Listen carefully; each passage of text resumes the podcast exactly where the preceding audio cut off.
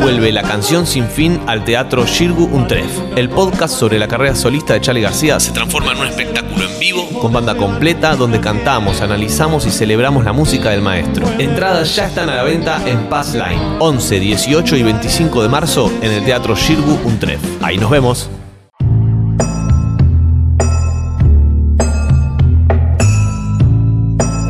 Puta madre, tengo un montón de chismes jugosísimos, pero no puedo decir ninguno porque estoy segura que todos son oyentes de la Futuro. Ay, no. Ay, eso es excelente. Para Buenas mí. tardes, Seguroles. Mm, mi chismecito personal es que se murió mi mamá y mi papá se casó con su Bueno, prima. pero- ¿Qué? Me da vergüenza. Y bueno, la gente se vuelve a enamorar de alguien. El amor yo. es así. Pablito Copari, ¿tiene algún chisme? Eh, Sí, estuvimos chumeando recién fuera del aire, la un verdad. montón, un montón. Pero no sé si se puede decir en el aire. No, bueno, ¿puedes contar algún chisme al aire o no? Eh, no, No se te viene en mente no, ahora. no en bueno, mente. Chisme del mundo del espectáculo. está- en general. no, en general, estamos, eh, los viernes son los viernes de chismes. Sí, hoy estuve mirando las redes sociales de Futuro, Sí. que están muy bien. eh, y, ¿Qué es esto? Ah, bueno. Tengo miedo, porque te trae algo, después Se terminamos está tomando un tecito tomando- chino. Es un té chino que trae en un termo muy hermoso que se ve que trajo de China. Qué lindas las cosas que traes de Sí, China. por Hernán. eso, este trae cosas raras. Vos No, deberías- Estecito, estecito, estecito. Le decimos ayer, estamos tomando un té negro común. Eh, hoy y no tiene nada que ver con. Bueno, te quería contar, tiene que ver con la Sí. columna de hoy. Ah, buenísimo. Ah, el O sea, tecito. en un ratito al pito lo perdemos. ¿Lo acabas de drogar? ¿Te imaginas? Uy, boludo, me. Era té de floripondio. Un floripondio, floripondio. Mirá que me pega re mal. No, no, no, no, nada que ver, nada que ver. Bueno, buenos días, buenas tardes, buenas noches, ya es ¿Qué viernes. tal? Ya es viernes, claro. Eh, y vamos a hablar de droguitas en el día de hoy. Ah, uf, yo tomé el té. Eh, que este eh, tiene que ver un poco con, con lo que está pasando en Rosario, con lo que se está hablando hoy, con, también con la lucha contra las pandillas que tiene El Salvador. Con, estaba Juan recién acá hablando del mundo. Yo Sí. me meto un poquito con buscando opiniones sobre cuáles son las políticas públicas que tiene el mundo sobre drogas. Porque tenemos que ver que a veces es en contra del narcotráfico, Sí. otra en contra de, del consumo y, y otra de los daños también que hace. Hay que ver si también está la educación dentro de esas políticas. Entonces fuimos preguntándole a diferentes periodistas, a diferentes Ajá. especialistas, qué, eh, qué pasa en su país. Algunos Sí. lo responden desde, lo, desde, la, Claro. desde decir, bueno, en mi país pasa esto. Por ejemplo, en China No hay drogas. no hay drogas, no, no las hay. En China no hay droga. Hay muchos países en los cuales la Sí. droga está penada. eh, Sí, de pero muerte, hay. Pero hay. Eh, en Sudán, yo tengo un colega de Sudán de- de- del norte, y eh, si vos tenés un faso o un cigarrillo de lo que sea, Sí. chao. ¿Te cortan la cabeza? No, no, Pablito? te meten preso. Ah. Te meten preso, te meten preso. Pero, ¿qué pasa cuando el Estado se mete a regular eso? ¿Qué pasa cuando eh, el Estado no se mete a regular eso o cuando forma parte de Claro. todo el ¿Qué circo? pasa cuando penaliza? ¿Qué pasa cuando legaliza? Total. Eh, tenemos que saber que la droga más consumida es el alcohol, igual. Sí, sí. ¿Eh? La segunda es la cafeína. Sí, La tercera, El tabaco. el tabaco. el tabaco. Y después arrancan las ilegales. Entonces por ahí el problema empieza desde antes. Sí. Eh, y bueno, empezamos a preguntarle sobre todo a alguien que es argentino, que escribió un libro sobre drogas, se llama Emilio Ruchangi. Él escribió un mundo eh, con drogas y lo que hizo fue recorrer diferentes países para ver cuáles eran las políticas públicas. Entonces yo le pregunté un poco sobre este tema. A ver. Bueno, una política de drogas es eh, bueno, las decisiones que se toman eh, en torno al control de determinadas sustancias que ya fueron eh, ilegalizadas a partir de la Convención Única de Estupefacientes de 1961, que tiene otras enmiendas. Eh, hay dos convenciones más del 71 y otra convención del 88. Pero básicamente es cómo llevar a cabo esas convenciones que la mayor parte de los países del mundo ya firmaron eh, cómo traducir la letra de esas convenciones en sus territorios. Eso sería una política nacional de drogas de cada territorio. Después hay una política internacional que es la que marcan estas convenciones, que se basan en la prohibición de tres plantas, la- el arbusto de coca, la dormidera, de donde extraemos el opio, y el cannabis. Después se fueron sumando, por supuesto, las anfetaminas, el LSD y mm, determinadas moléculas que tienen que ver con el ayahuasca, el San Pedro eh, y un montón de drogas nuevas que ya superan ampliamente las drogas que antes conocíamos. Bueno. Mira, yo no sabía de, eh, de esta convención única de drogas. Bueno, es, como un pacto Es un pacto internacional. internacional. Primero está el internacional, después Sí. empieza la- la- a niveles nacionales. Claro, pero los países adhieren y tienen que más o menos total. adecuarse a los principios generales del pacto. Total, y bueno, la pregunta más o menos para Emilio era, ¿qué es una política pública sobre drogas, Claro. ¿no? Empezar a definir eso porque eh, a veces no, no sabemos qué es lo que pasa en cuanto a la lucha contra el narcotráfico u otras cosas. Entonces, eh, ¿yo qué hago? Viste que está de moda el chat inteligente, este, el Sí. GPT. Entonces digo, bueno, en las columnas estas voy a preguntarle siempre a GPT Está bien, me gusta tener su opinión. ¿Qué, qué pasa? Porque como que entró a ser un amigo más dentro de la Sí. cosa. Sí, sí, sí. Entonces le digo, ¿cuál es la mejor política sobre drogas del mundo? Sí. Y el tipo o la ¿Opina? tipa, eh, sí, opina. Y me dice, no hay una política pública sobre drogas únicas que puedas considerar la mejor. Ok, ya te dice yo no te voy a opinar tanto. Porque tiene que ver con el contexto, con la situación de Bastante, cada bastante, país. bastante Corea del Centro. Sí, ya, sí, ¿eh? sí, sí, sí, Y ¿no? bueno, pero, Pero se entiende. te dice, sin embargo, y ahí Ajá. se juega, A ver. sin embargo, algunos países han implementado políticas innovadoras y exitosas. Sí, sí. En los cuales nombra a Portugal, Sí. que dejó de, criminalizar, eh, despenaliza el consumo Sí. y empieza a enfocarse en la prevención. Y nombra a Uruguay. Mira Ah, que tiene legalizado el porro. Total. Hace unos Sí. cuantos años. ya. Regulado. Totalmente. Entonces, digo, bueno. hay ¿Estos dos países nombra nomás? Sí, nombra estos No nombra países. California, ponele. No, no. ¿Cómo se llama el amigo? El amigo. El amigo de la inteligencia artificial. Tiene nombre, ¿no? Sí, sí, tiene, tiene un nombre que es GPT Ah, Chat. Lo, lo puede decir en la entrada. Fede le está chateando todo el tiempo. Ayer le preguntó sobre mí. le puso, ¿quién es Julia Mengolini? Es para Y conocerse le más. dijo, tu esposa, boludo. Pero sí le dijo. el humor de Piso Salvatierra. Escuchame, eh, fue impactante. Le dijo. tu esposa, que me preguntas. Fue impactante la precisión. Igual GPT sacó bastantes cosas de Wikipedia. En- entre otras, eh, le pone eh, en inglés, ¿no? She's married with eh, Federico Vázquez, de Have a Child. Y la segunda parte, que ya no era tanto una traducción de Wikipedia, fue interesante porque esto fue una conclusión del propio GPT, Sí. porque no está escrito en Sacó ningún lado. conclusiones. Claro. Su conclusión fue, ella opina muy abiertamente de casi todos los temas, es muy controversial, a veces la castigan mucho y a veces la premian por sus opiniones. Increíble. Eh, Increíble. Muy bien. Yo no sé si recauda cosas de, de Me notas. parece, pero de- que debe decir, mira, la, la trolean, Claro. que no sé, como, Ah, pero sacó esa conclusión, Muy GPT. bien. ¿Y cómo te sentiste vos con esa descripción? ¿Te Me sentiste muy representada? adecuada, sí. Muy bien. Sí.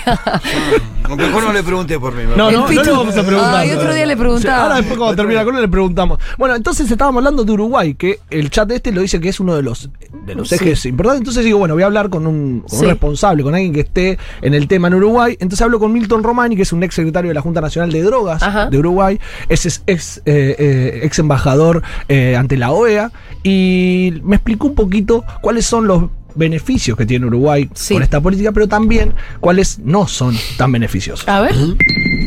Bueno, a nadie se le escapa que Uruguay ha sido pionero y de alguna manera ha liderado en el mundo unas políticas de drogas que se basan en el respeto irrestricto de los derechos humanos, así lo planteamos en el 2008, de reducción de daños en un enfoque global y de regulación del mercado con la aprobación en el año 2013 de la primera ley a nivel de jurisdicción nacional de regulación del cannabis, luego de las experiencias que se habían hecho en los estados de Washington y Colorado. Eh, eso se mantiene a pesar de que algunos, algunos miembros del actual gobierno habían anunciado en campaña electoral de que iban a derogar la ley de regulación y hay algunos sectores de conservadores y de ultraderecha que quieren derogarla, el, el modelo de regulación del cannabis funciona, funciona más o menos bien, tiene sus fallas. Hemos estado muy lerdos y muy lentos en ampliar el arco de distribución. Nos quedamos solamente con las farmacias, tendríamos que tener otros dispensarios. Eh, tenemos un problema con la ampliación de los clubes canábicos y el ataque que hacen los conservadores concentrados en la policía y en el Ministerio del Interior.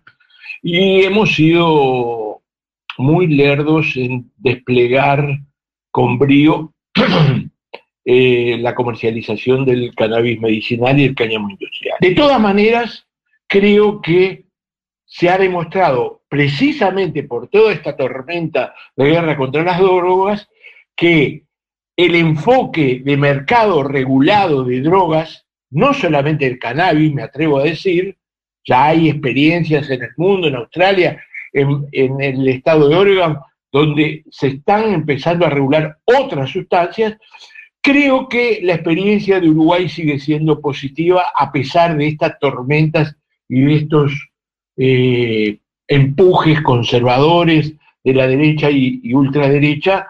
Eh, a pesar de eso, sigue vigente una cultura y una política pública de regulación del mercado y de una concepción de reducción de daños y gestión de riesgos. Qué envidia que me da. Porque aparte dice, ya son 10 años, ¿no? De la regulación de, De- de esta. sí, 2003. La política él la define como respeto a los derechos humanos, reducción de daño, regulación del mercado, ¿no? Del cannabis en concreto. Y son 10 años. Es un montón. Y ya hay una penetración cultural donde la derecha ya, por más que venga con las ganas de volver todo eso para atrás, ya, ya no podés. Es un poco el miedo que le da a los de Argentina de anotarse en el reprocam y que después llegue un gobierno que sea antifaso y, Y que te diga, ah, todos vos, estos, vos, vos y vos, todos ¿no? estos. Sí. Es el miedo. Tenga los mucha- datos de quiénes somos los fumones. Total. Sí, total. otra de las cosas que no pasó en Uruguay es que se haya eh, eh, eh, despegado o haya subido mucho la cantidad de consumo, los consumidores No, de total, marihuana. total. Los que conseguían, los que consumían antes son los mismos que consumen ahora, eso no va. Total, es más regulado. Bueno, hablaba ahí de los lugares de dispendio también, ¿no? Sí, a mí me pasó esta- este año. Vos que sos viajero. Este año, por ejemplo, yo no sabía que en Praga Sí. eh, están permitidas algunas drogas y hay dispensarios de, de- de venta, que es lo que más o menos pide Sí. el compañero uruguayo, que es eh, tipo los grow shop que hay acá. Sí. Pero, Pero con, con venta mari- de faso. Ujú. Venta de faso. Además puede tener tenencia hasta 2 gramos de cocaína y dos pastillas. Que eso no sé cómo En se Praga. regula. Sí, la venta, ¿viste? Es lo difícil. No sé cómo se regula eso. Que viste que siempre hay un agujero en el tema de. Vos podés tener el consumo, despenalizar el consumo, Pero pero, no en la vender. venta Bueno, eso es un- eh, el, el gran quilombo de el gran nuestra ley agujero, de total, drogas, ¿no? totalmente. Y después en Frankfurt tenés eh, los famosos, las casas de drogas, que es donde le dan las jeringas y la y todos los, los Sí. utensilios para que se puedan ir a drogar. Son dos cuadras cerca de la estación de tren de Frankfurt, la cual está tirada la gente drogándose. Y el sí, Estado son políticas de reducción ahí. de daños, pero el Estado sabe, acá están Total, todos. total, están todos ahí. Y acá por lo menos van a tener jeringas limpias. Y no molestar ahí, ahí baja un montón el tema de la salubridad, hay mejor Mm. salud, eh, no se gastan la plata a los que lo- a los que se le da, después vamos a hablar con Emilio Ruchaki sobre cuáles son las políticas más para él más Sí. exitosas, a los que se le da la droga, eh, no gastan la plata en droga de su, de su salario, entonces empieza a cambiar la economía de esa persona y es una persona que no se... No se desmorona del todo. desmorona del todo. Eh, entonces hay como muchas Hay lugares partes. donde el Estado les da la droga. Total.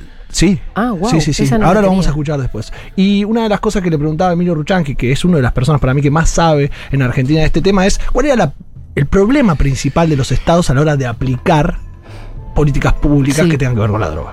A ver, Bueno, uno de los principales problemas que tienen los estados para aplicar políticas de drogas respetuosas de los derechos humanos es la propia letra de la Convención Única de Estupefacientes del 61, que si uno la lee en detalle prohibía, por ejemplo, el coqueo, que es una costumbre ancestral. Entonces, eh, la propia letra es un problema. Y, después también salir de la guerra a las drogas y, y explicarle a la población de que esa guerra fue un fracaso, de que no es una guerra, digamos, sino que digamos, no es una guerra contra las sustancias, sino contra las personas. Entonces, eh, quebrar esa, esa metáfora bélica es muy difícil y también todo lo que generó el narcotráfico, que no es solamente los dealers o los llamados narcos, sino la propia policía, que es la que realmente maneja ese negocio, junto con las agencias eh, especializadas, le hace la DEA o otras agencias que hay eh, a niveles nacionales. Bueno, la DEA supuestamente es norteamericana, pero tiene injerencia en muchas partes del mundo. Entonces se ha generado lo que el Pepe Mujica decía, una burocracia planetaria. Desarmar esa burocracia es uno de los principales problemas. muy bueno. La burocracia. La burocracia planetaria, no sabía que el Pepe tenía esa definición respecto de la DEA. Total. Eh, igual hay países que logran zafarse de esa política. De hecho, Sí. por ejemplo, acá nos escribe Gabriela que dice: Acá en Canadá la distribución de faso y alcohol destilado y vinos buenos es monopolio del Estado. Mirá, es un buen negocio para el Estado. Pero además es como esto: es- estas son sustancias que son nosotros. dañinas para la salud, la vamos a manejar nosotros. Sí. ¿Saben quién No la prohibimos porque si, si la prohibimos la maneja un mercado negro que termina generando mucha violencia. Sí. Eh, Una provincia argentina que está haciendo un buen trabajo, a pesar de mis diferencias eh, ideológicas, es Jujuy. Morel. Ajá. Sí, el hijo de Morales. sí, que está con plantas de Sí, pero no, marihuana. no- pero no es lo mismo, Bueno, porque lindo no es, no- negocio.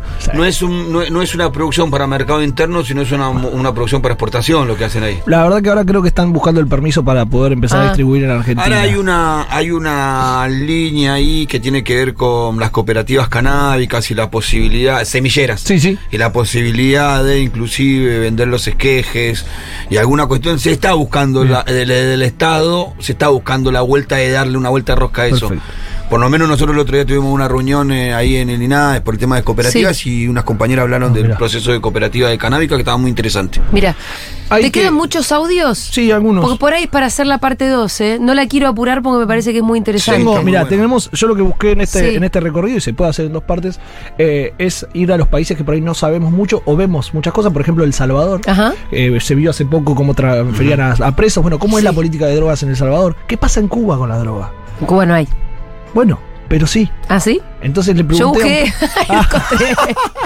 Pero yo fui hace como 15 años. El tema es saber a dónde, ¿no? Y, y otra de las cosas es Panamá, que es un canal de, de paso para. Estados Unidos, para otros lugares. Y, y después, podemos, si quieren, cerrar con estos, con el especialista que es Emilio Ruchanqui. Y después, la semana que viene, podemos hacer un recorrido. Seguimos los- por los recorriendo más países. Y aparte me gustaría que eh, tenemos muchos oyentes en todas partes. ¿Cómo le gusta este tema a los oyentes? Eh, y sí, pero que además Sí, agreguen. Acá nos dicen, eh, en Francia, Fra- perdón, Francia Márquez en Colombia esta semana habló a los pueblos ancestrales del trabajo de que el coqueo no sea perseguido, regular el uso de la coca y su ley se implemente ya. Bien. Sea implementada ya. En Suecia nos cuentan, el Estado tiene el monopolio del alcohol, solo lo vende el Estado en tiendas especiales, desde birra hasta alcohol fuerte. Bueno, en China pasa pa- algo parecido. Hay Mm. muchas licorerías y muchas tabaquerías.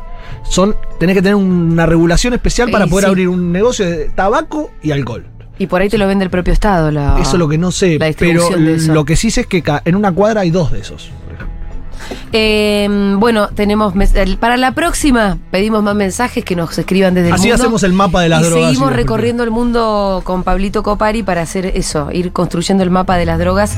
Y está bueno, me parece, eh, hacer el ejercicio de pensar creativamente, donde Sí. no todos los problemas los resolvés con más fuerza de seguridad. no, No, a tiros, no se resuelve todo a tiros. Es lo que decía ¿No? Emilio, no es una guerra. Sino Claro. que tiene que ver con un montón de cosas que se unen para eso. Aparte de dejar de seguir la línea que nos impone Estados Unidos en este tema, viejo. Eh, Salgamos de ahí. Gracias, Pablito Copari. De nada. Excelente.